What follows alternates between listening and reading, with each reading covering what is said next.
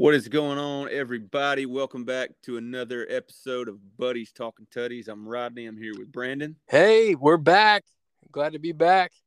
And yeah, man, we have a lot of stuff to cover this week.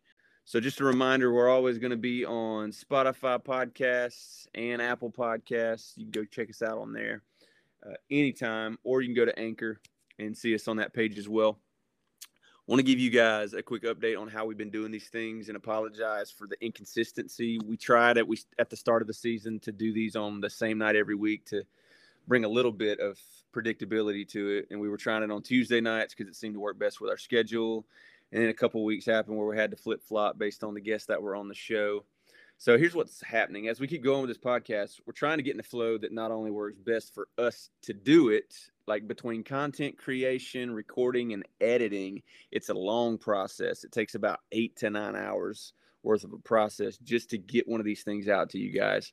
So with kids and life and stuff, it's just it's just tough to time that up. Yeah, absolutely. And we also want to find out an optimal day that you know when it drops, people are most apt to listen to it immediately. I know in a perfect world, you want as many options as possible, like as early in the week as possible, so you can listen to it whenever you want to during the week. But we're just playing with it, you know. We're we're we're learning as we're going with this thing this year, and uh, it's Friday of this week, and we're just now doing it, which is going to have its perks, by the way, before we get done with this, based on what we're able to cover. But uh, we're also learning this app that we're using through Anchor, and we're finding out if it's what we want to move forward with long term in recording these and last week's episode, just to give you guys perspective, I spent maybe six hours editing that episode because I kept getting glitches on the post edit material and I'd have to go back in and redo things. It was a nightmare. So, needless to say, it's been a learning process, but it's all moving towards a better product in the future. So, we most definitely appreciate your patience. All that said, Brandon, it's been an exciting week, bro. Dude, it's been exciting and sad all in the same time. Some people been... have definitely been sad. you might be one of them, but we'll get there in a minute. Uh, first, before we get on to any recaps or anything, we kind of had another spike in the trade market over the we certainly did, man. We yeah. did, and some big trades for that matter. Um, which is why I'm glad we held off till today, which is like I said Friday, to do this because it's allowing us to talk about all of the trades that have happened to date, and we don't have to wait a whole nother week to come back around to them. So we're going to cover some of those, and not to belabor this podcast, we'll just do quick analysis and win, lose, or break evens on it. And just to preface this, teams like Jake and myself, who are now humbly bowing out of the race for contention, are now in rebuild mode. So that is yeah, that as that happens. That's sometimes in this part a good place to be in the season, though. it's definitely right. not a good place to be, but here we are nonetheless. Uh, and we find ourselves making more moves, more acquisitions, more trades. And as people get uh, voted off the island, I guess you could say, and knocked out of contention, uh, you're going to see more and more of that up until the trade deadline. So I think this is the beginning of many, many, many more trades as people – jockey for contention this year or positioning next year. So, 100%. We got some trades to discuss, and we're kind of going to do them chronologically uh, so that we don't miss any. And we're going to start with one that actually happened last week. We recorded with Casey on a Thursday night during the games. And right after that podcast, it seemed like a trade with his team and Jason's team dropped. And I'll call out the trade real quick so everybody's fresh on it. It was Casey agreed to trade Kareem Hunt, George Kittle, CeeDee Lamb, Allen Lazard, and Dak Prescott over to Jason for Tyler Higbee, Davante Adams, Chris Godwin, and Tom Brady. Brandon, that's a lot of names. It's a nine player trade, a lot to cover. Be brief with it, but tell us what your thoughts are. Dude, that is a lot of names, my friend. I was shocked. It happened not too long after uh, our podcast on uh, when on Thursday night that we did, mm-hmm. and I was shocked actually to see that um, Jason Burton, Jason on Las Vegas Wolfpack, just recently traded to get Davante Adams, and he did. I I can picture it in my mind where he literally walked in the door, almost sat on the bench and walked right out. Who was And- it that who was it that sent the uh, the meme or whatever of someone like walking in a room and then they turn around and walk back out? Exactly. I think that was Jason's Josh. team." He didn't Um, even start a week for him. Didn't even start a week, and it's Davante Adams, y'all. This is not like trash. He's like really good like- at what he does, It's like buying a Lamborghini and never driving and just turning around and selling it. You dude. least got to take it for a test drive. yeah, at least. Uh, but I think he saw a lot in Hunt, even though you'll see later, he almost was a revolving door as well. But uh, but I like what Red Solo Cup did. He kind of made his wide receiver group even better with Davante Adams Mm-hmm. and Cooper Kupp. Um, Tom Brady, I don't know if he made his uh, wide rece- his quarterback room better, but um, it, that's still to be seen. Um, but Well, Dak's, Dak's struggling too. yeah, but at this point, I think Gisele could probably play better than Tom Brady. Uh, Gisele, Gisele is why Tom Brady is not playing well. Let's go ahead and Yeah. call, just call it like it is. Yeah, let's call it like He's it all is. up in that man's head. He certainly, I mean, she certainly is. Um, but uh, but I like I like what uh, what Casey got for his trade. I think it made his team better as a whole. Um, because he technically didn't necessarily need Hunt as a running back, even though he valued him very much. So, do you- I I think Casey won the trade. I'm gonna say wash here. Um, I think it's a break even, and here's re- here's the reason why. I know Casey did what he did to really bolster his starting roster. He was clear on that when he was talking with us. Really wanted to get a stronger roster. Knew that he was going to thin himself out a little bit, and that's a risk. Uh, which is actually his acronym RSK. Go figure. He took a risk there by getting Davante Adams. Dude, but it is. It is. You're absolutely right. Davante and Cooper Kupp is hard to pass up on, which is what Casey told me last week. He, he just could not pass that opportunity up to have both of those studs on the same team. So his receiver core is very likely going to carry him to a lot of wins this year. But I get why Jason did it as well. Jason, he's a tinkerer by nature. He obviously leads the league most years in trades. But to get a guy like CeeDee Lamb, who, you know, you got Dak Prescott coming back that week, yeah, high hopes. I mean, CeeDee Lamb was uh, a keeper this year coming into the year, and he's the real deal. So you got to believe that him and Dak are going to take off. It's just a matter of time. So I believe CeeDee can hold his own. I still give Davante an advantage there, but I don't know that's a huge jump down to CeeDee. Yeah, I agree. So you get that as a receiver. You get Aaron Rodgers' number one weapon in Allen Lazard, who has been playing well, by the way. And then Kareem Hunt, with all of his potential, we're going to just talk about him as if he stayed on Jason's team until we get to the next trades. Uh, but, you know, Jason acquiring him, man, it's big chance he gets traded. If he turns into the starting running back elsewhere and not behind Nick Chubb, it's a big win. So, because of the potential, I definitely say it's a break even. It was a good, in my opinion, a good trade for both teams. Well, I just liked it what it did for Casey's team as a whole better than what it did for Jason's. Yeah. Um, so the next trade we come to is um you and Jason. Jason pops up again in the trade um Right.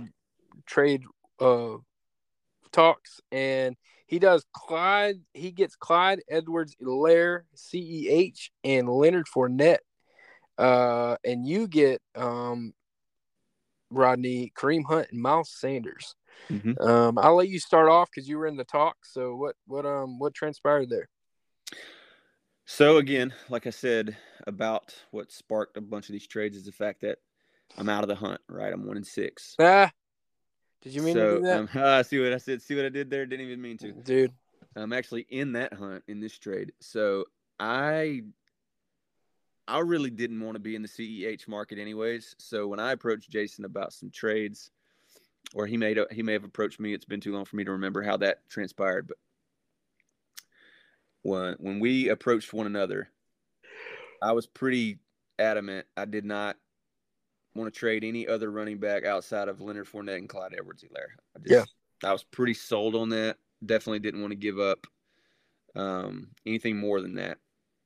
So he kind of shopped around a little bit elsewhere and came back to the table, said he'd do CEH and Lenny. Lenny's had a good season. He's a top 10 guy. I think that really helped me sell this trade. Um, Kareem Hunt, yeah, the potential was there, but he hadn't been moved by that point, so Jason could get two sure things. And uh, Miles Sanders was just collateral damage in the mix up there. Um, so it it was really just a tit for tat trade on a face value level because yeah, Kareem Hunt, he's had a struggle this year, but it's very likely he gets traded, right? So traded to any other team, I still think he can hang with CEH. Yeah. Well, and yeah. Miles Sanders definitely. and Lenny are kind of a wash. Yeah. So I felt like the potential for Kareem was where this trade really all culminated for me.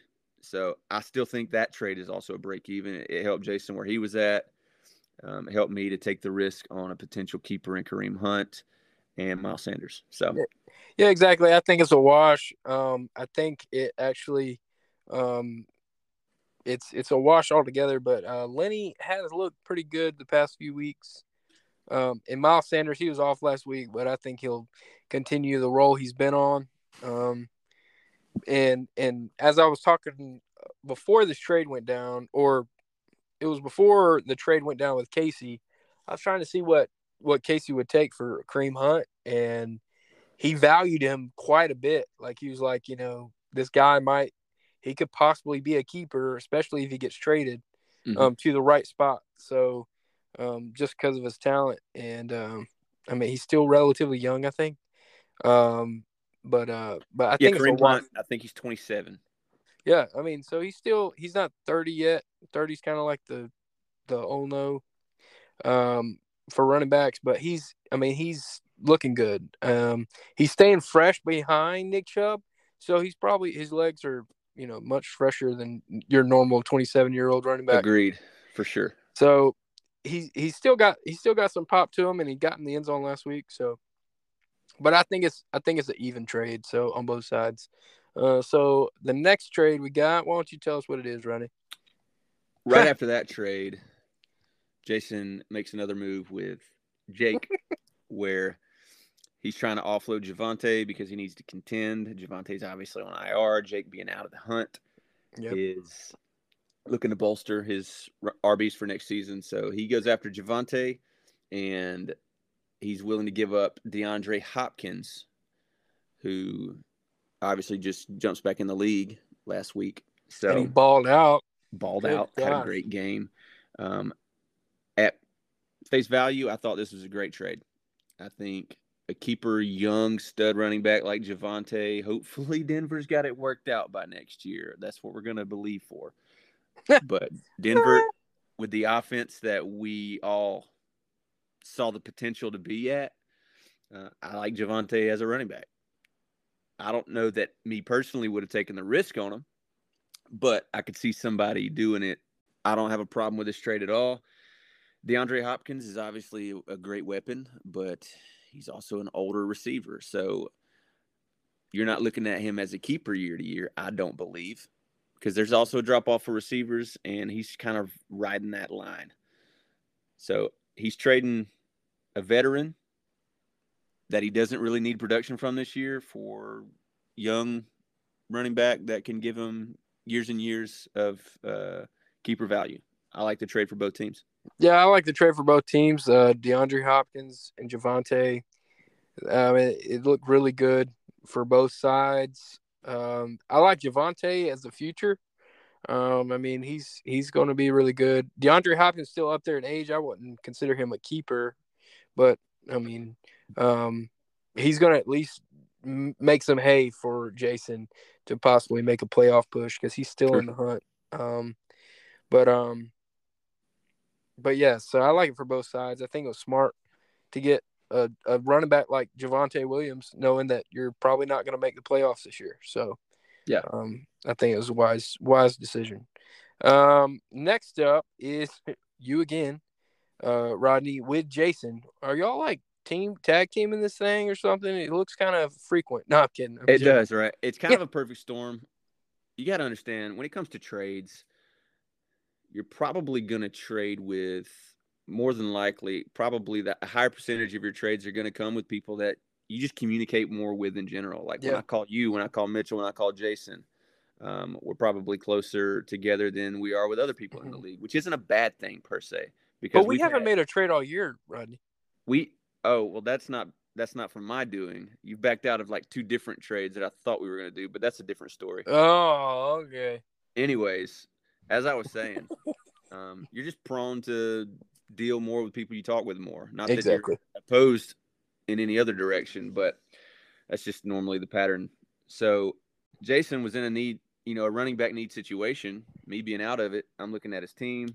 I just picked up D'Onta Foreman, who I don't think is a long term guy. So I snag him off of waivers just because he's going to have a share of a backfield, which I mean, why not? He could turn into something, and he has he had a good game. I had some trade fodder there, and I looked at his team. I had I had recently given him Michael Pittman, and you know, with Matt Ryan coming out of that offense, and there's you know a new sheriff in town, I just thought you know maybe Pittman can have a season revival. There's potential there. I couldn't get much for D'Onta Foreman, so this was kind of like a, a you scratch my back, I'll scratch yours kind of scenario, and I I give him a running back that can fill a spot on his roster, and he gives me a potential wide receiver that who knows what'll happen with, but I was willing to take the risk on it. So Jeff Wilson, Isaiah Pacheco were kind of throwaway. Pacheco's got potential, but hasn't really shown much this year, even when he got the start last week. I think that backfield committee is going to be a nightmare, anyways. So this trade was just kind of two guys helping each other out. Yeah, 100%. Now, one of the interesting trades this week, in my view, was um, cooking with Lamar and you, Rodney. Um, you get Tyreek Hill, you give away Tyreek Hill from a trade you had previously, and you give away Kareem Hunt for Kenneth Walker the third and Diontae Johnson for Tyreek Hill and Kareem Hunt. Rodney, mm-hmm. how in the world did you get KW3 in this trade? Like, I was shocked. Um, well, Tim actually approached me with this trade. Oh wow! And told me that he was willing to deal either Dalvin Cook or Ken Walker. So I loved Kenneth Walker. I'd actually a- approached him about Kenneth Walker, not with any combo in mind to trade. I was just asking. I was just testing the water, seeing if he'd be willing. And he shot it down immediately and said, "You know, I've got him in both my leagues. I'm really high on him. Don't think I'm dealing him. Cool, no big deal." And little did I know, landing Kareem Hunt would have caught his eye because I think that's what that's what tipped the scales in my favor here. Okay, so Kareem he might have saw what Casey saw. Yeah, I saw what Casey saw. The trade market in the NFL had been heating up around this time where the trade happened, and I think Tim was trying to get ahead of it, almost in his mind, like steal some value before he was kind of too expensive. Yeah. Because if he lands on a team like Buffalo or something like that, I, I was likely to hold on to him to see how that looked before I traded him. You know, I was I had just gotten Miles Sanders right. Yeah, and there were trade talks, which I still don't understand why. There were trade talks that Philly may be a good landing spot for Kareem Hunt. That and makes no that sense. Happens, but yeah. If that happens, I'm screwed because I've, I just traded for Miles Sanders, and if they're going to get Kareem Hunt, like that's a washed up backfield right there. Who, who the heck knows what happens with Miles Sanders?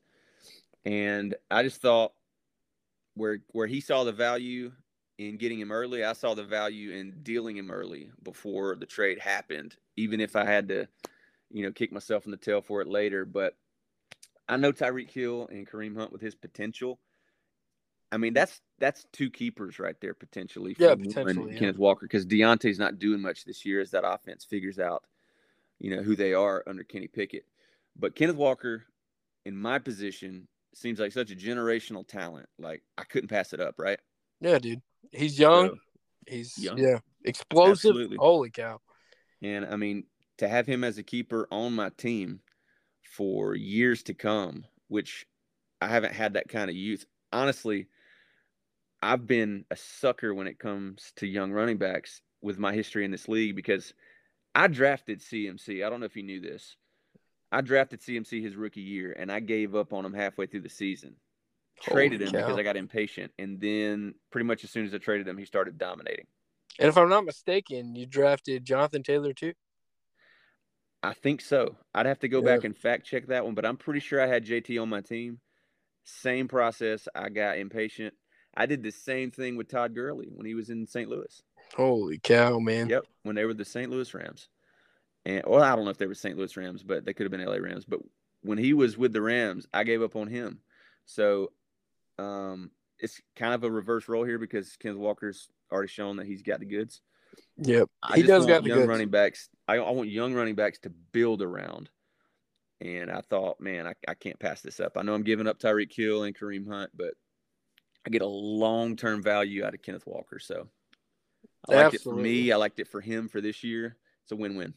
Yeah, I liked it for both of you guys. Uh, you for the future and him for right now.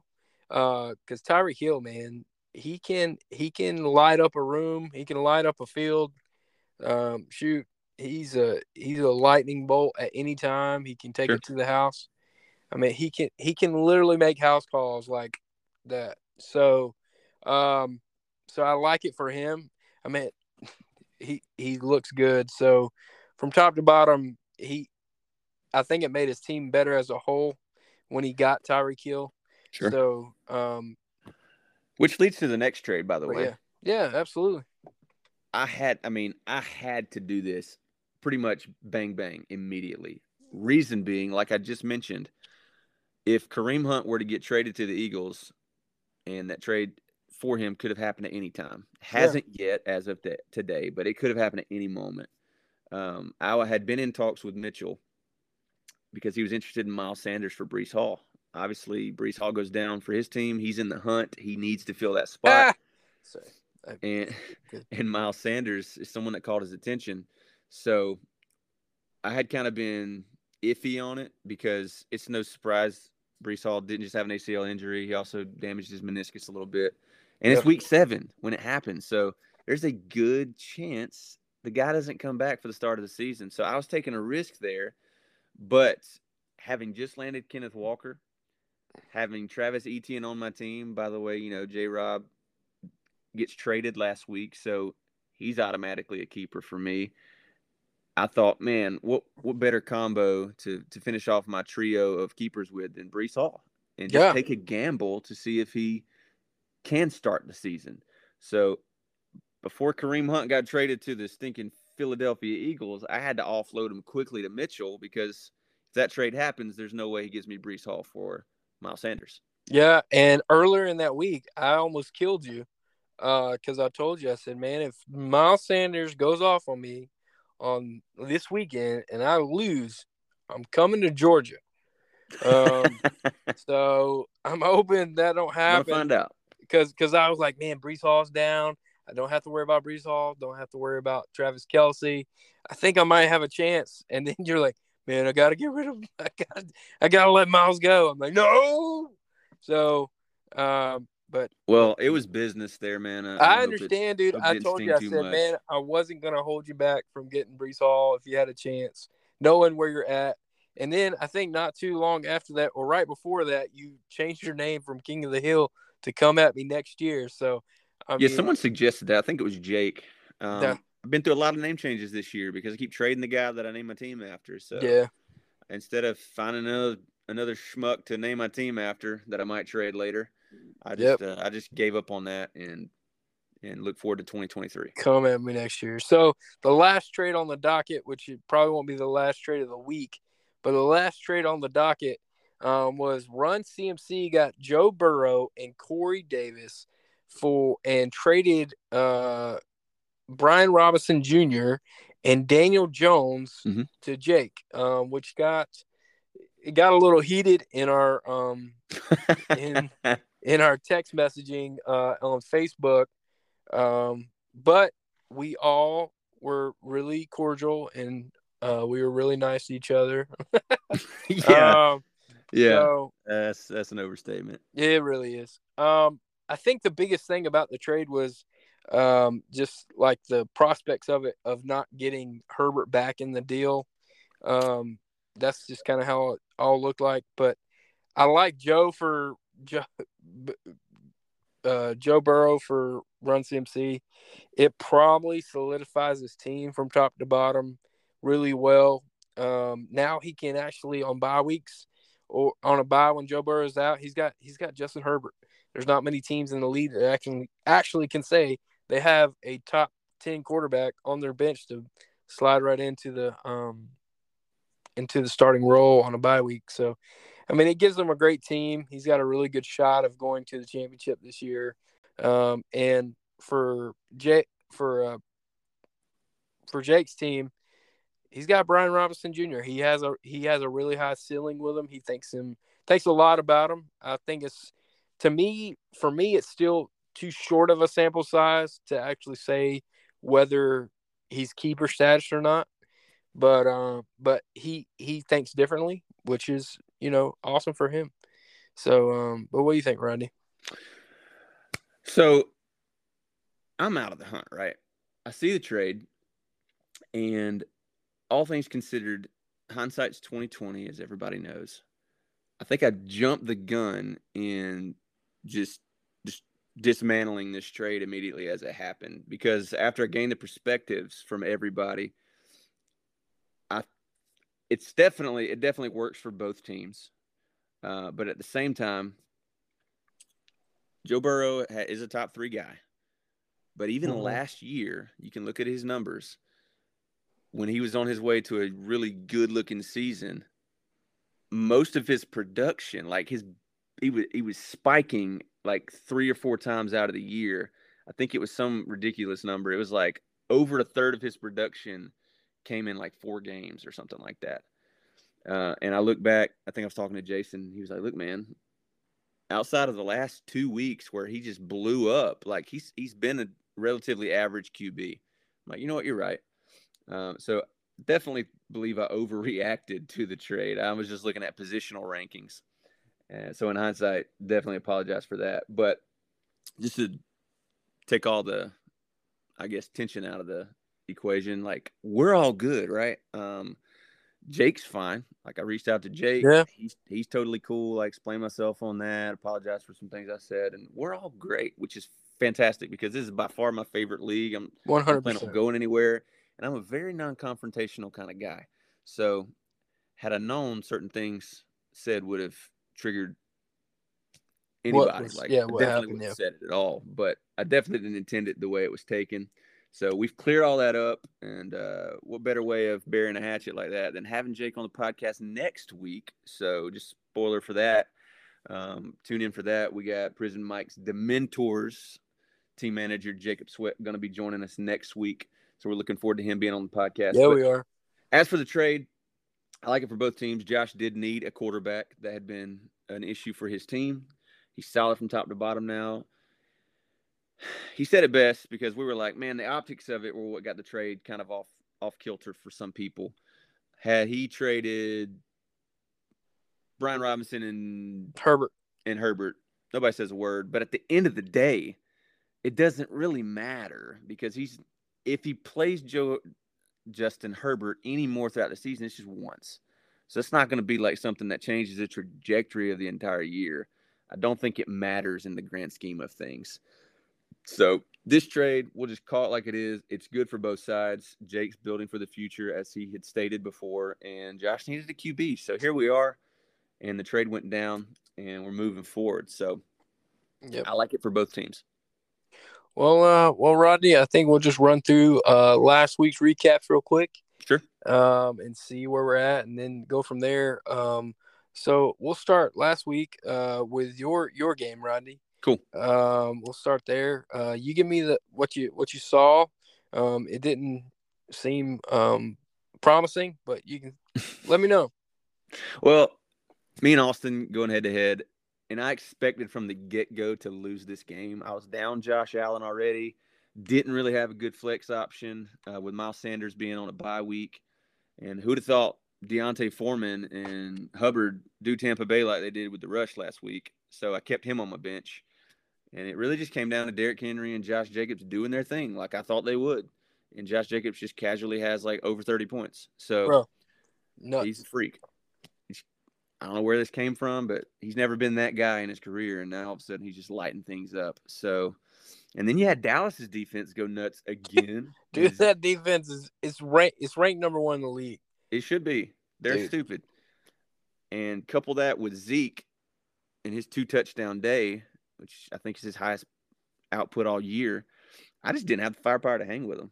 just quite frankly, that's pretty much the tale of the game. Yeah, it was the highest output of all all year. So, um, he had a ridiculous.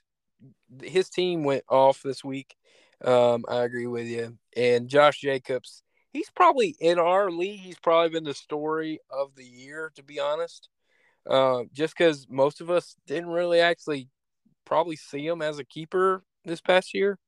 But dude, he's running for his job in life this year. It's ridiculous. And it shows. It shows. Three touchdowns, 143 yards. That is he worked that day. Uh, there from there we're gonna go to uh Barkley's Brawlers, which they've been hot. They're probably Mhm. the hottest team in the league right now. Mhm. They're at four wins in a row. Patrick Mahomes, who thought he was gonna go nuts or, or go pretty good against San Francisco? I thought it was gonna be a lesser game, but um, I mean Titans defense showed up, giving them 19 points.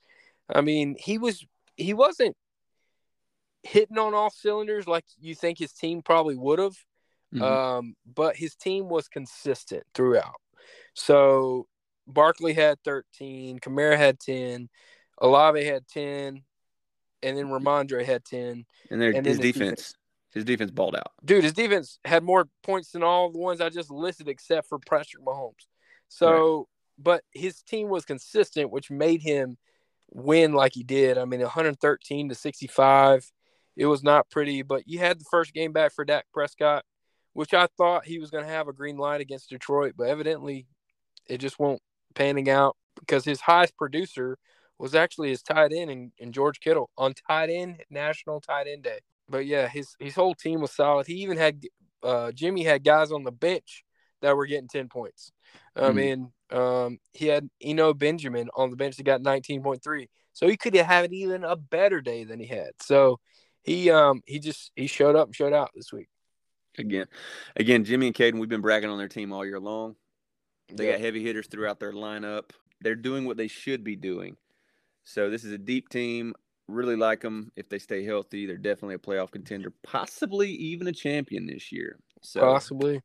really like their team. Jason's team is sending out an SOS. I mean, he needs some help. Sorry. Exactly what song I thought about right there. You just sing it much better than I would have. So Uh, well, I was singing in a high falsetto, but yeah, continue. Lenny struggled. I mean, he trades for Lenny. He's trying to. And of course, we're not talking about yesterday's game. We're talking about a week ago's game. Um, and he, who thought this is a game against Carolina where you, he's teed up to have the game of the year for himself so far. And Tampa Bay just gets blanked. Nothing Yeah. good came out of Tampa Bay against Carolina.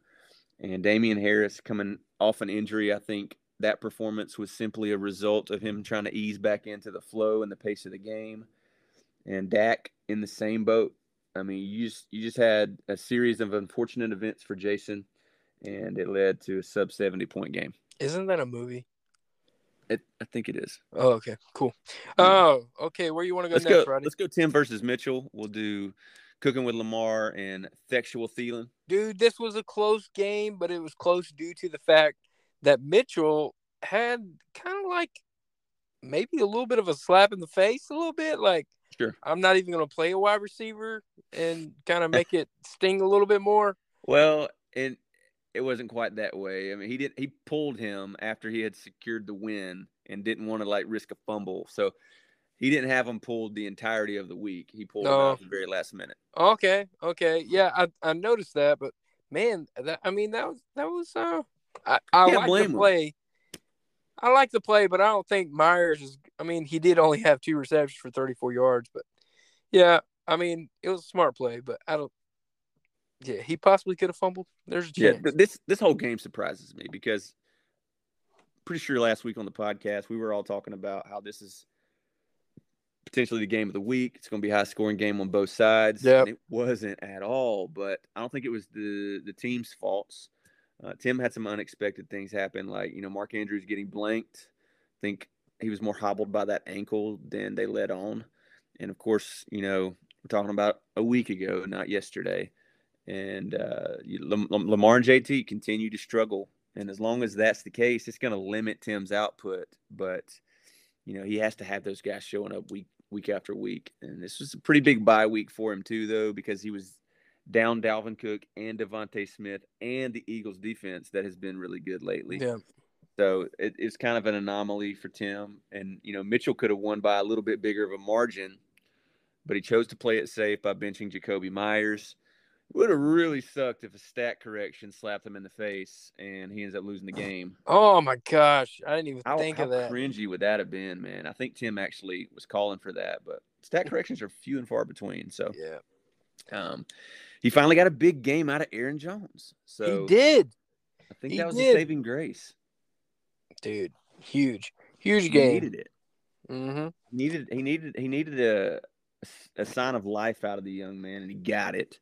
But also, Breece Hall tearing an ACL made the game a lot closer because the guy had already had like a 70 yard touchdown run that game.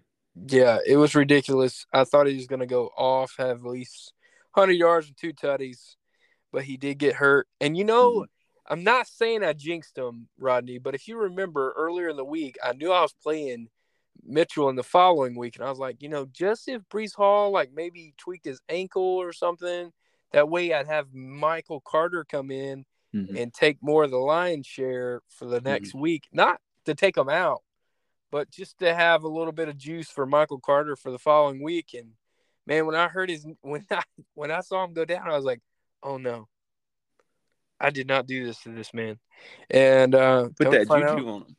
Huh? You put the juju on him. Dude, I did. I didn't mean to. And if Mitchell, if you're hearing this, it's all in love, brother. I just I just need the dubs. But um but no, but no, Breece Hall, he he was special early on. I mean, he finished sixth in the league in just seven weeks. I Mm. mean, he was balling. So, yeah. um, so yeah, re, you know, for this year, rest in peace, Breece. Um, we'll see you next year. So, Oh yes, we will on my team. okay, So all things considered, there were a lot of surprises here that kind of cut the production to what otherwise would have probably been the highest scoring game of the week, in my opinion. So, Yep. Or So then- there definitely could have been. Yep. So then from there, I like uh, let's go Red Solo Cup and Prison Mike's the Mentors. This Mhm. was actually a closer game than what I expected it to be. Um, what what's your thoughts, Rodney, on this game, man? This is this is wild how close this game turned out to be. Yeah, it, it was wild. And you know, Joe Burrow just has the his, the game of the year for himself, which Shoot of his really life. vaulted Jake up into contention here. But um, he got Jake got screwed in this game because you know the Jaguars didn't tell us that they had already been in talks with the Jets for a James Robinson trade, which in in hindsight, now that we're a week removed from the game, we know that was the case. Yep. So they don't play him any. I think he had like one target or something like that. I don't even know why they put him in for that snap, to be honest with you. But he didn't get any carries and puts up a dud on Jake's roster. Uh, and just to put it in perspective, it was a three point game. If James Robinson plays, Jake wins the game. Yeah. And his season looks completely different. Dude, and he had Herbert on the bench that went off for 14. And that's the guy you're playing. Yep. So you Yeah. got you got St. Brown who gets concussed, or they thought he was concussed. He leaves the field hobbling, and with the new concussion protocol, you're not allowed to come back into the game if you show any of those neurological symptoms. So that Thank screwed you. him Thank too. you, Tua. No, Right, that screwed him. Uh, his defense screwed him, which that was a bold move playing that defense against KC. Anyways, Yeah, it really was. I'm not playing any defense against Kansas City. I don't care who they are Yeah. just with the nature of that offense. But um, Kyle Pitts, I mean, he's been screwing people since the start of the season, so that's not a surprise. Dude, he has been a bit of Misery, misery, for sure. Absolutely. So I, Jacob just ran into some bad luck right here against a good team in Casey, who he had a great opportunity here because he didn't have D Swift and he didn't have Cooper Kupp playing. Yep. So it was a great chance to try and knock him off, and um, he just came up just a smidge short on Casey's end. Um, he he got the Davante Adams trade, and Adams didn't disappoint. He didn't have a tutty, but eight catches, ninety five yards. Can't be mad at that. You can't. Man, Terry McLaurin, he tried as hard as he could not to play Terry McLaurin. And what does Terry do for him? Just five catches, 73 yards, and a He became So scary. he won the game for him. That's what he did, Yep. and it was by accident. Yep, scary Terry, man. So, he shows up. surprises this game, but um, overall, I think everyone expected Casey to win. It is a surprise it was that close. I was pulling for Jake there at the end, Yeah, I was too. but uh, Casey eked it out. You take him any way you can get him. He certainly did. So, um, last but not least, we're gonna go to my game uh, of the week. Uh, X marks the spot against Run CMC and Josh. I needed the win to get me to keep me going for that playoff push, knowing where I was in the in the playoff hunt. Um, and I think I pulled it off. Um, Ronnie, what's what's your analysis of this? this game? And you came up big because this is a week you're sweating without Jalen Hurts and AJ Brown, right? You're going up Yep. against one of the best teams in the league, and you don't Mhm. have two of your heavy hitters. That's that's intimidating, and you feel like you're already you know back to the wall. But you know he also didn't have Justin Jefferson playing. He didn't play Christian McCaffrey because of the switch to San Fran. So Yep. caught a break there, but you didn't really. I guess, I guess if Justin Jefferson would have been playing, you definitely needed the break because he can blow up. Yep. But you had you had some big performances out of Austin Ekeler, out of Justin or not Justin, but out of Ja'Marr Chase. Uh, rest in peace, by the way. And Juju came up big for you again. Two straight solid weeks from Juju. I dropped him at the absolute worst time because he has gone off since I dropped him. Yep. And then the the mother Tucker, JT. You know gets 13 the real. JT. Yeah, the real JT. So you got he's actually out producing the other JT. I'm pretty confident this year. He is. So you had some heavy hitters that just showed up, man, and got you 120 points without your two heavy hitters in there. So kudos to you, man. Your your boys showed up and showed out and got you the win. They did. I was happy for him. Uh, he had a couple guys that got like a misfire, like DK Metcalf. He Mhm. had a little tweak in his knee, um, but he had a he made a smart move, not actually playing Christian McCaffrey. Um, even though, in hindsight, you're like, why would you not even play Christian McCaffrey? But Mhm. uh, he it was a smart move, and at first, Mostert start started to actually scare me a little bit. Um, but I had too big of a lead going into uh, that Sunday night game Yeah. for Mostert to actually come back with. But it started to scare me a little bit when he went straight down and scored a touchdown. And then Josh was like, "I need four more," and I already had that happen to me in another league with with Travis Kelce. Because the week he went off for four touchdowns. Um, so I, I was about to start having deja vu, and I was like, "No way, this ain't happening." Especially in the standard league, but thankfully it didn't happen. My guys balled out, and um, I'm excited that I have another week to say uh, I'm still in the hunt. So Mhm. And you know, Josh, he fourth fourth highest scoring team in the league last week. So he had that unfortunate break of playing one of the top scorers, and that's never fun. No, know, His team didn't do bad, especially considering he was missing CMC and Justin Jefferson. So he didn't have a bad week. DK hurt him, but even if DK finished the game, I think your point total was just insurmountable. yeah, I do too. It would have been closer for sure, but I think it might have been like 110 maybe. Sure. Uh, yeah. Yeah, I Yeah. would say. So it would have been a very high scoring game for both teams. Yep. So that wraps up the recaps from last week. We're going to do a new segment called Over Under. We're going to look at key players in each person's team, really just one player in each person's team, and predict if they cover their projected point total or not. So we're going to start with Mitchell's team, Textual Thielen. And I think someone he needs to be hot this game is Aaron Jones. Aaron Jones is projected for nine points against Buffalo's defense, who has been very, very stingy against the run. What do you think about that projection? Man, it's it's tough, man. To be really honest with you, I, I I'm kind of biased just because I'm playing against him, but uh, it's going to be really tough. It's going to be tough sledding. Um, he might get to nine just because of his the way Aaron Rodgers trusts Aaron Jones in the passing game. Um, because last week, dude, he had ten targets. I mean, that's Mhm. stupid for a running back. he caught Um, nine of them. caught nine of them, bro, for 53 yards. So it's very possible he can actually have another game, uh, kind of similar to. I wouldn't say he's getting in the end zone two times, um, just because of how good Buffalo's defense is. and uh, they have some they have some good linebackers that can take away some stuff. Um, mm-hmm. But I'm going to say he goes under the nine and a half, nine point seven. I'm gonna say under just because I think it's a tall tall order against that team. It is tough team. Green Bay is going to need to pass a lot to keep up here. They're already down Allen Lazard for the game. Yeah, they have they have question marks. Yeah, they have a lot of question positions. marks. So uh, they used him a lot, like you said last week in the passing game, and he was effective. That's by far he doubled his production in the receiving game last last week from any other game this year. Yep.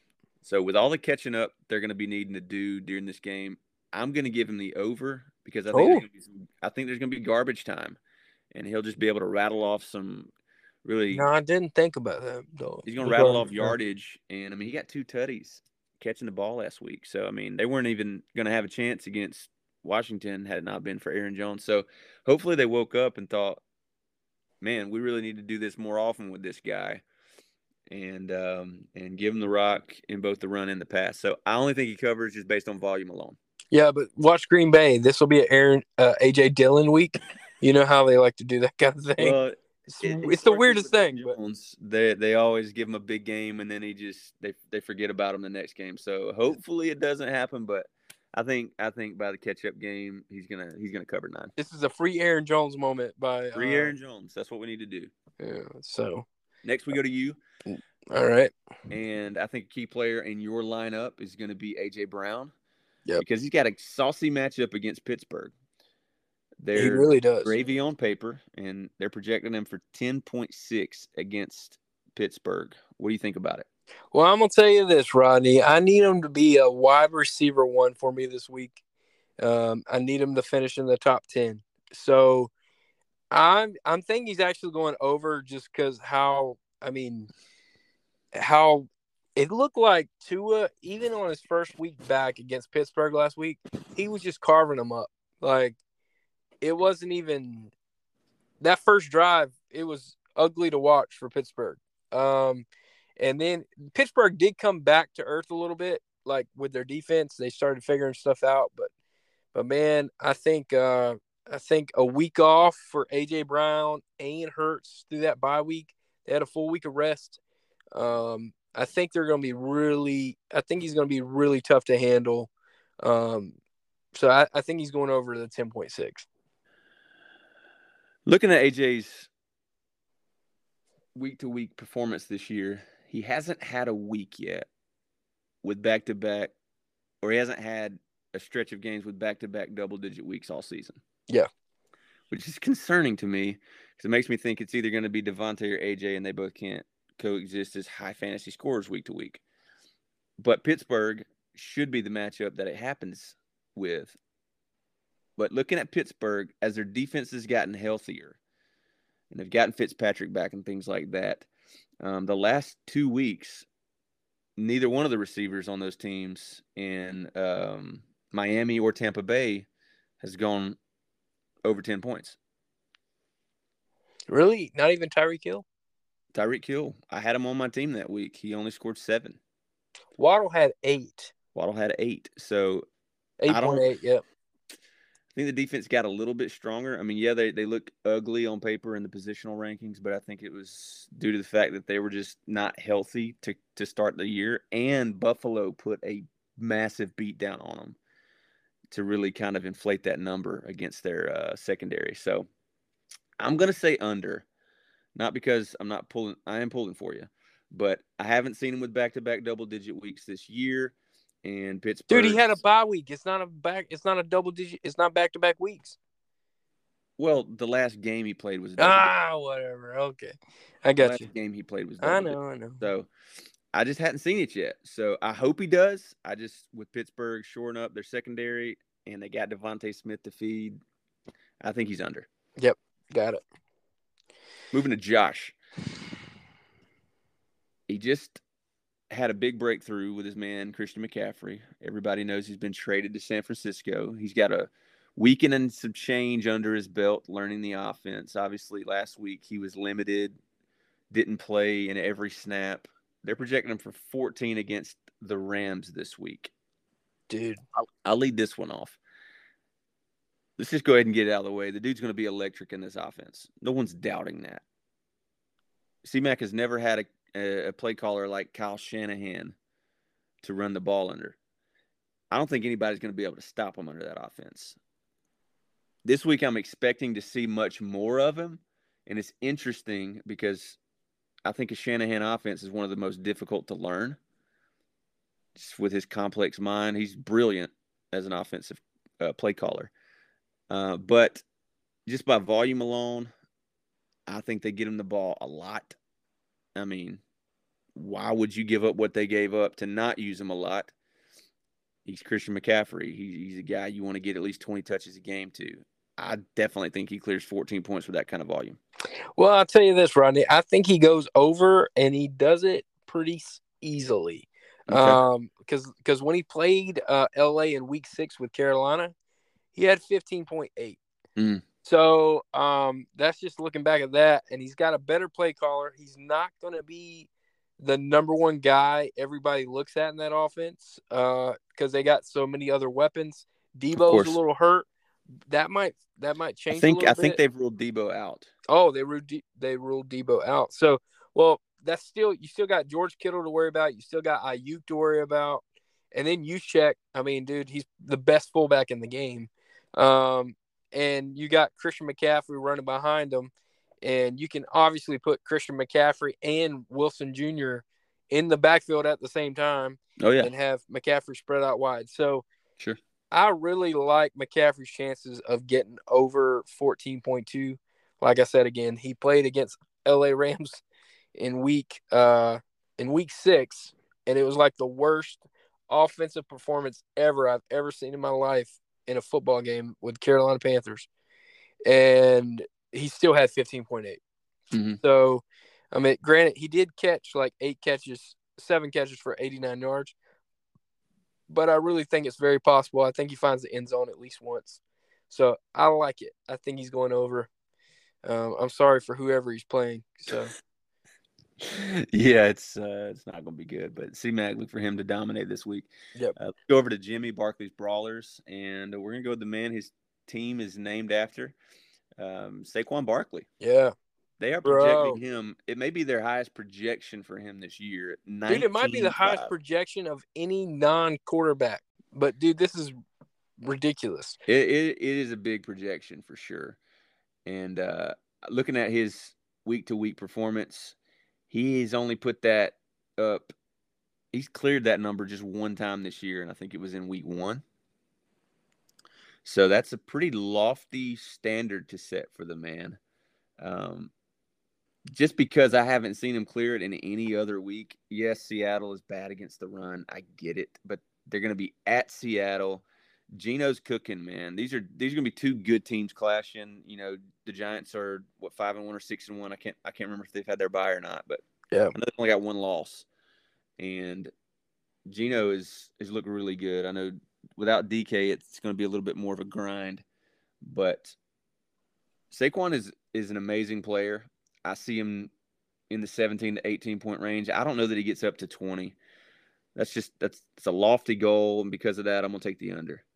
Yeah, I think uh, I think he's going to need to ball out because he's got McCaffrey on the other side. But um, for for the over under, I really do. I'm looking at the numbers here, and by the numbers, I'm gonna say under. I think he's mm-hmm. going to stay under his projection.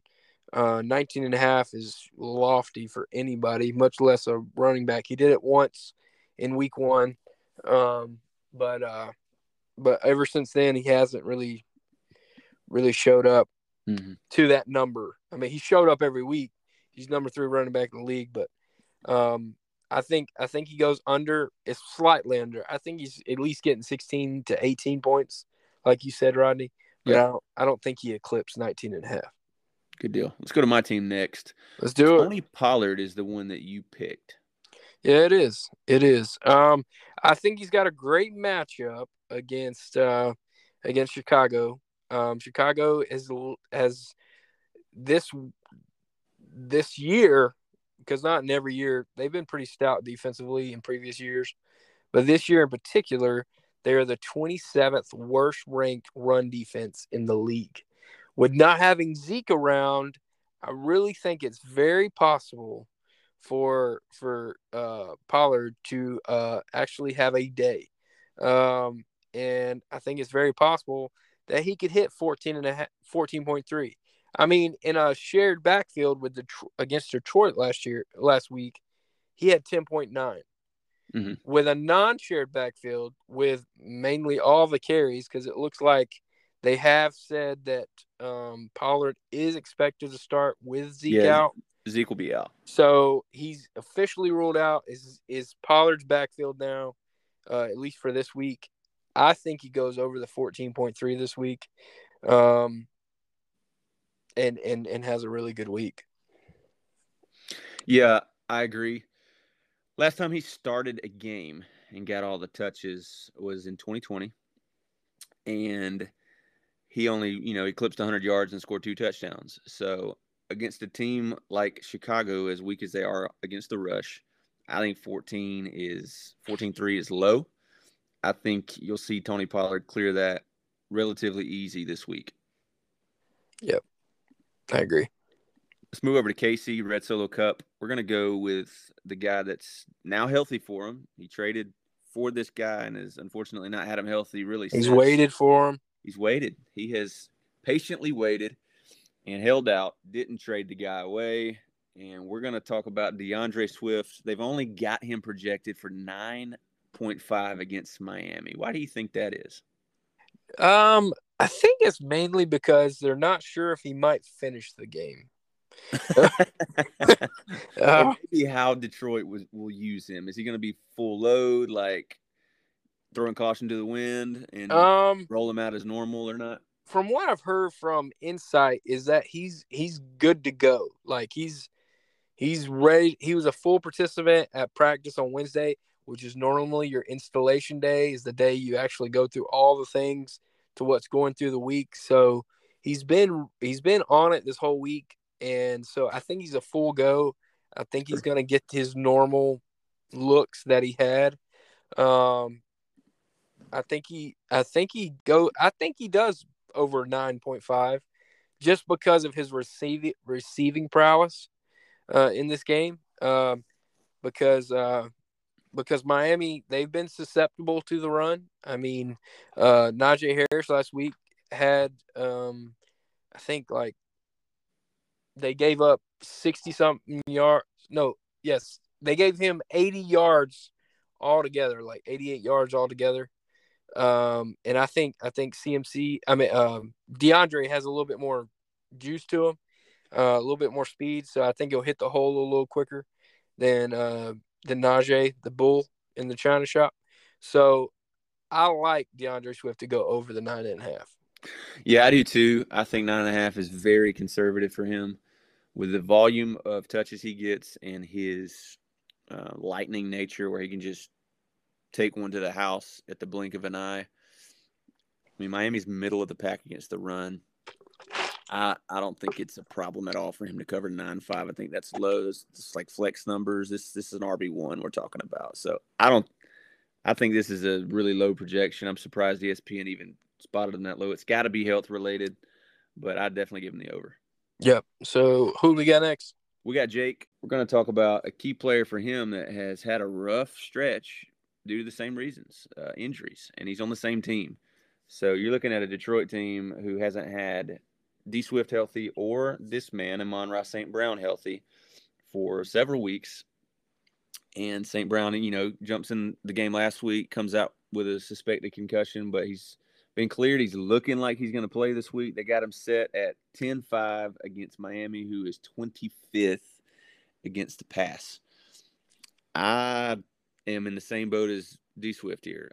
I mean, Amon-Ra St. Brown is elite level talent. I think 10 5 in a game that could be high scoring from both sides. De- Detroit isn't known for a great defense, and neither, really neither is Miami for the most part, um, unless they play like Pittsburgh. But uh, I, I, think Amon Ra gets back to being Amon Ra, and he definitely clears 10 5. I give him 16 or 17. Oh wow, sixteen or seventeen. That's pretty lofty. As long as um, he stays healthy, if he if he plays the full game, I'll give him that number. My only question in this Miami um game is that is um is what's his name? Uh Howard. Is Howard going to uh follow him the whole game? Um mm-hmm. because he is I mean he's playing pretty well as of late. He wasn't playing really well at the very beginning of the year mm-hmm. uh you know when um that Baltimore game happened earlier in the year. It was crazy. Uh, but he's kind of settled in uh to being that corner number one corner again yeah. uh so that's why Tyreek Hill only got seven. Not Tyreek Hill. That's why um, not many of the the corners did well. Like George Pickens was the only guy that got a touchdown last week, but yeah. he wasn't. He, Howard wasn't on him that that play. Yeah, they did move Howard around that game. He wasn't on any one player, but yep. looking at Detroit's uh, weapons, they don't have as many receiving weapons as Pittsburgh does. So they yep. very well might have him shadow Brown the whole game. They might, and that's my only question. But I think St. Brown's a little bit too shifty, a little bit too quick. I do. Yeah, and they he, use them. They use them so versatilely, like out of the slot, things like out of the backfield. And Howard's not Howard's not going to be going to the slot, so he'll have some mismatches against linebackers. That's how he makes his money. So. Yep, exactly. I think I think he gets over the 10 and a half. I don't know if he quite gets to that 16 17, but I definitely think he gets over 10 and a half for sure. I think he gets it out of necessity, just based yeah, on Detroit volume. has had to, you know, scrape back into the games from you know double digit deficits. Um, it just it gives you know prevent defense looks, and you know they're they're not going to be playing press coverages, so yeah, exactly too hard to cover that. But let's go to Tim's team, and it's just like a same song, different verse. We're always talking about this guy week to week getting back in the saddle, but yeah, Let's go to Jonathan Taylor, the uh, the fake JT. Yeah, the fake JT projected for 14.3 against Washington. Tell us what you think. Man, I've had high hopes for JT all year. Um, he's literally the same rank as D'Andre Swift, is what, mm-hmm. or like really close. Yeah, they're literally the same rank. They're like 33 and 32. I mean, they're right neck and neck. Um, so I I hope he comes back on track. I mean, the game that that um that Aaron Jones had last week, it wasn't really phenomenal on the ground. Right. Um, but they do have a new signal caller in um in Indy Indianapolis, which is in what in what really is interesting to me, Rodney, is the games that Justin uh, see look I, Jonathan Taylor uh did has not played. They've ran really well. Like really well. Mm-hmm. Um so yeah, those those two games uh, where Deon Jackson had the carries. Yeah, he looked good. He looked really good. Me, which really gets me curious on why that is. And also, it gets me curious why they even they haven't really given him many more shots with uh, Jackson in the backfield to yeah. spell him a little bit, which is kind of weird. Um, but uh, it's the it's the reason I've held on to him on my bench. I'm just I know they're probably not replacing JT anytime soon, but yep. if he were to get injured, um, I got a stud in my in my uh in my bench stashed away. You do, man.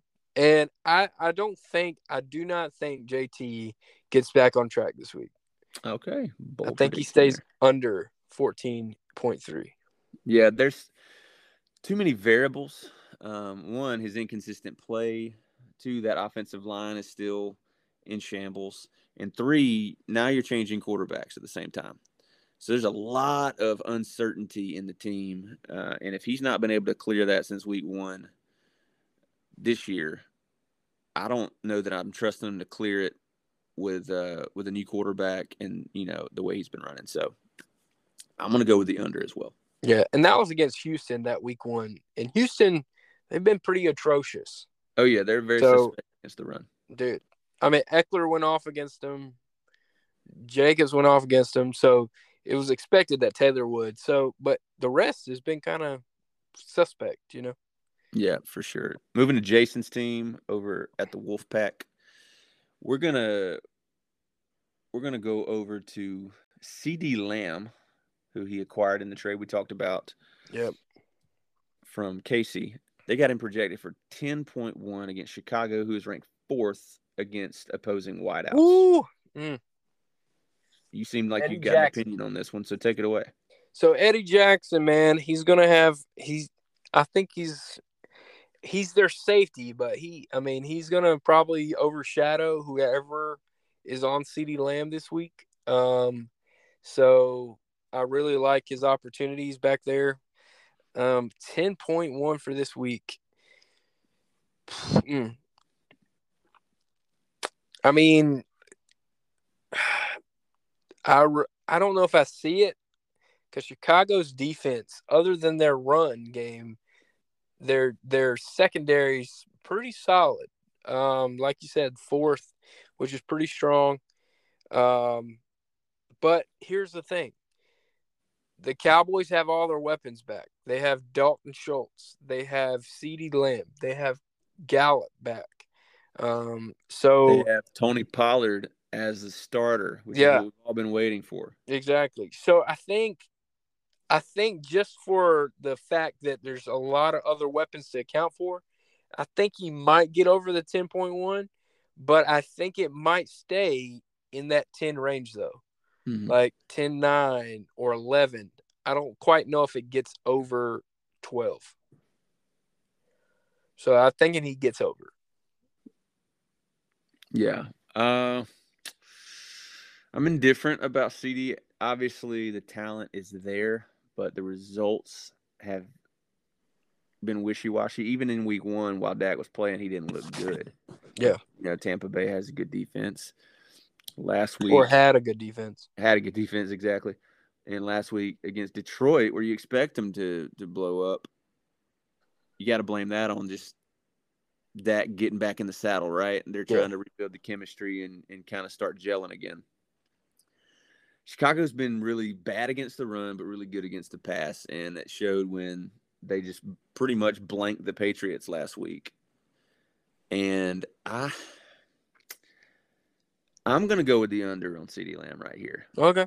with a team of this caliber in the secondary, the way they've been playing against opposing receivers this year, I don't know that this is the game that he blows up. But C Lamb's a guy. All I mean, all it takes is one play for him to blow by somebody and score a touchdown. So I could easily be wrong about that pick. That would probably be the most uncertain under that I've that I've chosen. Okay. And last but not least, we'll do Austin. Josh Jacobs is on the docket. They got him at 16.3 against New Orleans. Yep. You believe in that or no? Man, I believe in it. I think he's going to keep rolling. Um, even though the Saints defense is pretty good up front, they have some good guys. They have Demario Davis as their middle linebacker. They have a few good guys up front that can really hold the line. But I actually think, dude, Josh Jacobs is just running with some anger issues this week year. Um, and he just hasn't let him go, especially in the past three weeks. Um, he's like hitting a punching bag and just hoping it just busts. Like I mean, he's he's running angry, and Yeah. um, I think he continues. And the next few weeks, I think it's just a it's just a trend uh, with the games that he has coming up. So I think he goes over the sixteen point three, considering the last three games he has blown that projection out of the water. I agree. I think they have deployed a new method with Josh Jacobs, and I think it's called production by volume. Because you look at the first three weeks of the season, very inconsistent usage, but nothing compared to the four games or three games after that, right? So you've had you had 11 touches in week one, 20 touches in week two, 18 touches in week three, and then all of a sudden it jumps up and he has 33 touches in week four, Yep. 26 touches in week five and 23 touches last week.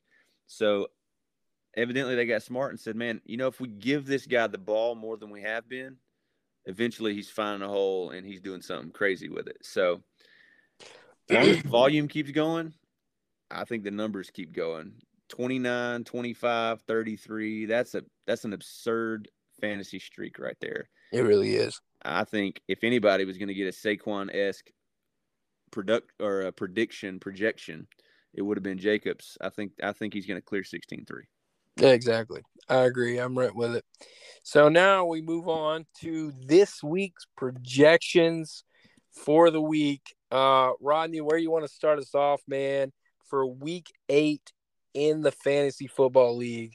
Uh, where are we at? Well, since you asked me, let's just go to my game while I've got it up in front of me right here. All right. In against Red Solo Cup. Projections are pretty tight. We're on the other side of a Thursday night game. Baltimore and Tampa Bay have already already fought it out. Yep. Everybody knows those results already, but Chris Godwin half a point under his projection. So the projection total is stayed pretty tight. I got to be honest. I don't think I have a shot.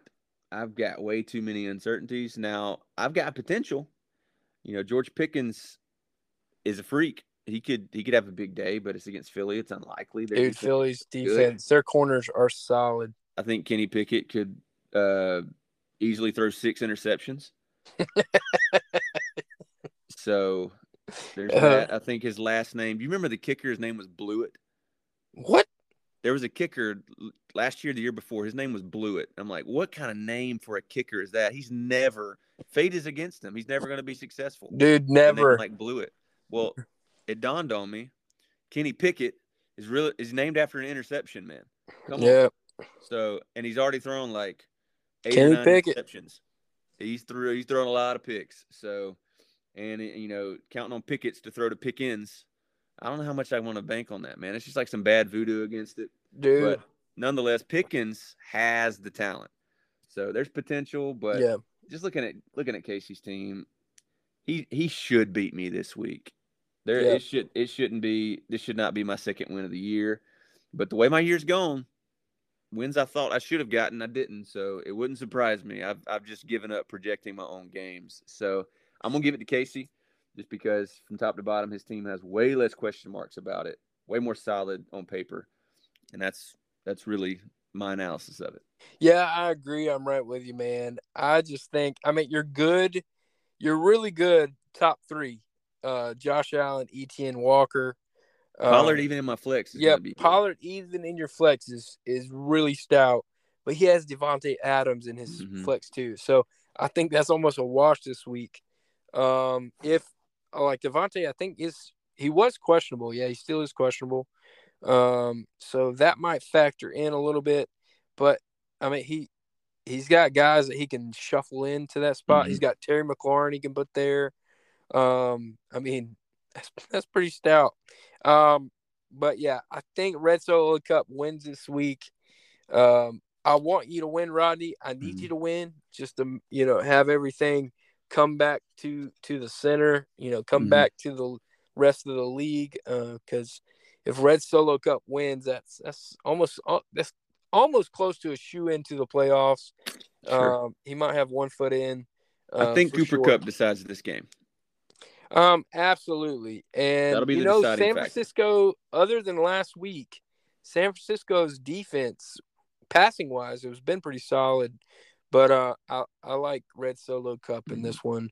But Kupp, you know, the past few weeks, or at least last week, the week before the bye, he only had nine point seven points. So I yeah. mean, and against San Francisco's defense, who knows? Here's my final projection. If Cup is under 10 points, I win the game. Okay. Okay. Anything above 10, I think he wins the game. Yeah, because and, and that position is what decides that that receiver position is what decides it. Yeah, and Taysom Hill could obviously easily go off for 30. So there's any moment he could go off for yeah, that's a chance. Points. That's a chance. Um, then from there, we're gonna go to uh, Jen, we're gonna go to Barkley, Barkley's Brawlers and run CMC. This is going to be a really good game this week. Um, it would have been even better if Deebo was healthy. Um, but Rodney, uh, what's your what's your uh, first thoughts when you look at this one? I think this will be the game of the week. I honestly do. And as far as records are concerned, I think it's the best matchup on paper. Yep uh, as far as winning percentages go, head to head. So yeah, I I think it's going to be a shootout. This one will come down. This will come down to quarterback, and you know you got Ja'Marr Chase with his injury. That's going to obviously limit really? Joe Burrow. Did you have to bring that up right now? I'm sorry. I know the wound is still there. Oh my you're god! Still, you're still grieving, but honestly, I think it comes down to if Burrow stays hot. I mean, he can still do it with T. Higgins. Hey, he needs to slow down this week. yeah, because you're going up against him. Uh, If Joe Burrow stays hot, I give the I give the matchup to to Josh. His team is, I mean, to have the depth he's got, where Dameon Pierce is on your bench. Come on, man, that says all it needs to say right there. But I'm a believer in Jimmy and Caden this year. They've been killing it. I'm uh, I'm hoping Josh gets the win, only for record's sake, and it keeps everyone super tight. Jimmy's got a five and two record. If he wins, he pulls out to a pretty close lock for playoffs, Yep. kind of like Casey's position. So, Yep. yeah, I, I want to give this. I'm going to give this match to Jimmy just on the quarterback alone. yeah, I'm gonna give this matchup to to uh to Jimmy for the quarterback alone. My bad. Scratch that. I'm going to give this matchup to Josh based on the quarterback alone. Okay, okay, yeah, I'm gonna give it to Josh too. I think it's really close with uh, CMC and Barkley. I think they're almost a wash. Um, I think where it gets different is Justin Jefferson and Brandon Aiyuk. Unfortunately, Mm. like I said, Deebo's out this week. I think that's where the dip happens. Um, and I just think I think Jefferson just against Arizona. Arizona's been pretty tight against against uh D, against you know receivers, but uh but I think I mean it's Justin Jefferson. He'll figure it out. That's And, that's another uh, thing hurting Jimmy too. By the way, just to cut in, if Cousins does have a good day, Jefferson's probably going to be the beneficiary of that, which will wash him out. Dude, one hundred percent. And then you got Mixon uh, against Cleveland. I mean, they've been suspect to let up let up some points to running backs this week this year. So um, I just think I like run CMC on this week. Um, also, I'm pulling for them just so, like you said, they can they can bring everything back to um, to the bottom. So us bottom feeders have a shot still. Team bottom Um, feeders, let's go. Let's do it. Um, then Taking from there, over. then from there, let's go um Las Vegas Wolfpack and Saban's interns. My question is, will Jason pull it off? Like, will he finally come back from I mean, he's had two losses in a row. Um will will will he come back? He's had two two actually two weeks, the past two weeks, he's had at least only he's had just 60 a little over 60 points the past two weeks. So will he break 60? Will he break 60? I definitely think he breaks 60. I don't know that he beats Austin, and it's going to come down to the stud running backs that have just been combining for 50 points a week. Yeah. That's tough to overcome. Uh, just looking, he's had some good breaks go his way. J- Jason has because you've had uh, Hubbard, who's been ruled out, which gives D'Onta Foreman the totes. So you have a, an all-out number one running back right there. But you've also got Zeke Elliott, who's been ruled out. Austin hasn't replaced him yet on his lineup Yeah. completely expect him to. But needless to say, Jason's had good breaks, but I just I don't know matchup wise that I'm a believer in those breaks still producing points. Atlanta's been good against the run, so who knows what Foreman looks like. And Dak Prescott, we just talked about Chicago's secondary. Like who knows if they shut him down or not, but it's not looking favorable. But they're going to be doing most of their damage on the ground. So I think I think Pollard's the guy in that situation that has a great game. I'm not necessarily. I mean, Dak can get 15 points, but I mean, I don't see that winning you a game. A quarterback scoring 15 points. He's going to need to at least hit 90 in this game to have a shot, and I think he's going to struggle to do that. Now, I think in this game, Trevor Lawrence, he might not have the game that he's been having over the past few weeks. Um, I mean, he's been pretty solid, um, but I don't know against Denver that front. I don't know if he actually does well. Um, so it might help him, but this game might come down to the defenses. Um, because you got the Buffalo Bills against Green Bay, which is you know they can't get it together right now. I mean, Aaron Rodgers don't trust anybody except Aaron Jones. Um, and then you got the Cowboys, which they're playing against Justin Fields, which Justin Field can have a field day uh, running the ball No, against them. Hey, oh, Like Uh, what you did there. but but I do think, um, I do think uh, Saban's interns is too much to overcome because mm. you got Derrick Henry going against Houston, which we all know what the stud running backs this year have done against Houston. They have absolutely lit them up. Mm. And it's only Derrick Henry, the king, Derrick Henry. I think he's to um, take his crown back this week. Um, I think the 17 and a half might be a bit low. Um, so I think he just keeps on running like he's been. And uh, I, I really, there's no reason for me not to believe he don't go over 20 himself because you got Ekeler went over 20, you got Jacobs went over 20, you got uh, um, Barkley went over 20. So, oh wait, uh, Barkley hadn't played him. That was against Tennessee, but he's had they've had great running backs go crazy against him. So that alone, I think, is what's going to separate it. But I yeah. think it does stay close. I don't think it's going to be a blowout. I do think uh, Jason's team is going to get more than 60. I think they'll get well over 70. So, um, so yeah, I think it's going to be a close game. But I do give it to to to Austin's team, and he goes to five and three, and still has a chance to get in the playoffs. Man, good.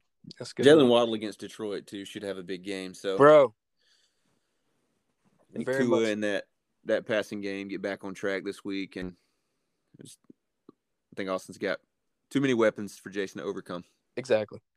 Um, next, we'll go to uh, my game, um, Theshel Thielen, and X marks the spot. Um, Roddy, man, this is 50 50 down the middle. Um, mm-hmm. It's really close. This might be one of the closest matchups of the week. Um, I'm still trying to figure out how them uh, projection people can get the exact number on a kicker. That's the number one kicker in fantasy. Uh, but for some reason, dude, they had it perfect. Eight points. They nailed it. They yeah, they nailed it. They should have been a carpenter. Um, so um, you're on a roll tonight, dude. I'm trying. I'm trying to keep it. I'm trying to keep it going. So well, if you believe in the project projecting uh, analysts that much, then you should really be confident about a win this week because they're projecting you to win 93 to 91 and a half. Yeah, that's that's too close for comfort though, Rodney. Too close. You don't comfort. trust them that much. I don't trust them that much. Uh, probably the only thing going good for me right now this week um, is that Diggs plays Jaire Alexander at Green Bay against Green Bay, and I don't have to worry about Travis Kelce. Um, you really be... think you really think they're going to be able to shut out Diggs? Well, Jaire Alexander's done pretty daggone good. If I can get if Jaire Alexander can slow down Scary Terry with his guy Heinicke, I think I got. Are shot. you comparing Scary Terry and Heinicke to Josh Allen and Diggs for real? I, I know. I might just be blowing smoke right I think now. You're, I think you're wishfully thinking. I probably am wishfully thinking, but I do think uh, it it's going to be a good matchup either way. I mean, he had a bye. He had a bye week, and he's still the number one wide receiver in fantasy. I'm pretty sure he scored a touchdown on the bye week, didn't he? That's how good of a season this man's had. He probably did, man. I mean, it's been ridiculous. He's got three, four, five. He's got six touchdowns in just six weeks. I mean, it's been other than Ekeler, he's been phenomenal. Ekeler has eight touchdowns in six weeks, but uh, unfortunately, I don't have Ekeler this week, or Ja'Marr Chase. Yeah, you guys are. Yeah, rest in peace. You guys are both missing key players. Uh, this thing is gonna. It's gonna come down to the wire. Um, Jalen Hurts has a phenomenal matchup against Pittsburgh. That is a good thing for you. Yeah. Which may end up deciding the game. Aaron Jones going up against Buffalo is very fortunate for you. Even though I think he clears the projection, it's it's a good possibility he gets stuffed. So you've got some things working in your favor.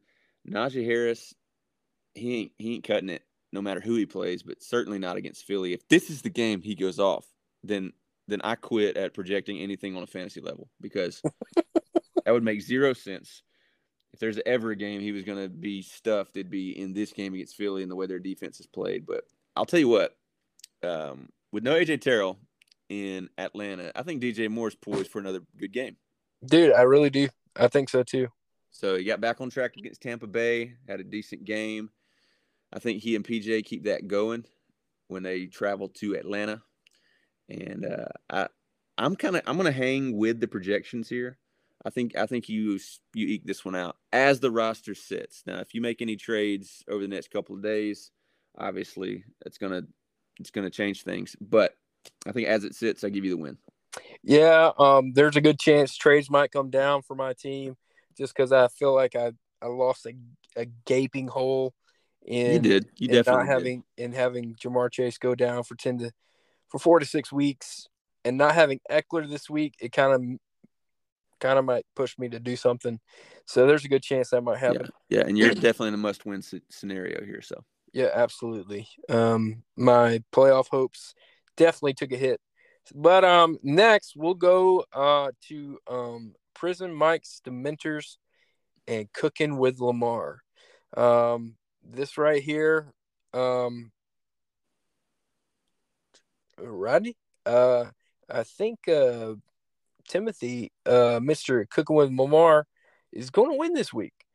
Um, I don't think Jake has a problem with that. Obviously, he and I, he and I, I are, are, contending for the uh, the number one overall pick sweepstakes. Yeah. So I don't yeah. think he wants to win. Not that he's putting a bad lineup in at all, but you got Bateman, who fortunately for Jake had an injury and put up a blank, and unfortunately for Bateman, you know, it's going to sideline him for who knows how long. Dude, but he can't stay healthy. I know he's he's had a tough stretch of luck here, and uh, just Tim's team top to bottom. Crazy. Tyreek Hill playing against Detroit. I predict that's going to be a pretty big, big scoring game there. And then I think he's got, going to go over the hill on that one. Oh, man, you're on it tonight. DeVonta Smith against Pitt. That could be a big game, and who knows what JT does, but he's got Jonathan Taylor and Dalvin Cook, two very, very capable running backs. They could put up big numbers any given week. And Philly's defense against Pittsburgh, I think they at least get a pick six. And I'm gonna call three interceptions out of Kenny Pickett.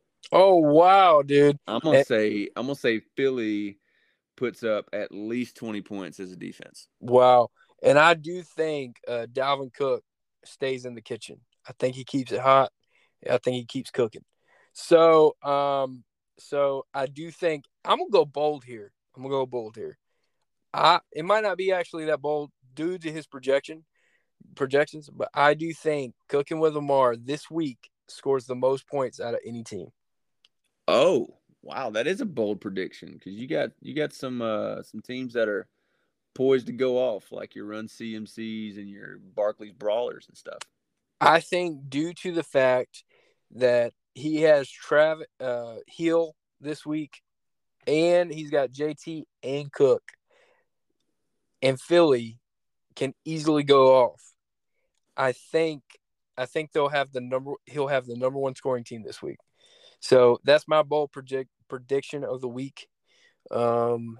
So yeah. So I I think that's all of them, man. That it, Rodney? That's it. We got them all. That's it, man. So, so that's your bold prediction of the week. Good. That's deal. my bold so, prediction of the week. I think cooking with Lamar off, goes off. What? I said, let's see if it pays off, Cotton. It's a dodgeball reference. Oh, okay. Sounds good, man. So, hey guys, we really appreciate y'all being with us this week. Looking forward to week eight games, wrapping up, seeing how the playoff hunt is going to shake out and everything. Next week, reminder, we've got team manager from Prison Mike's Dementors, Jake Sweat, going to be right here on the podcast with us. So you want to tune in for that. Other than that, good luck in your games this week. Good luck, looking guys. Forward, looking forward to seeing y'all back here next week, talking to you all about week eight results and week nine projections. Until then, peace out. Have a great week.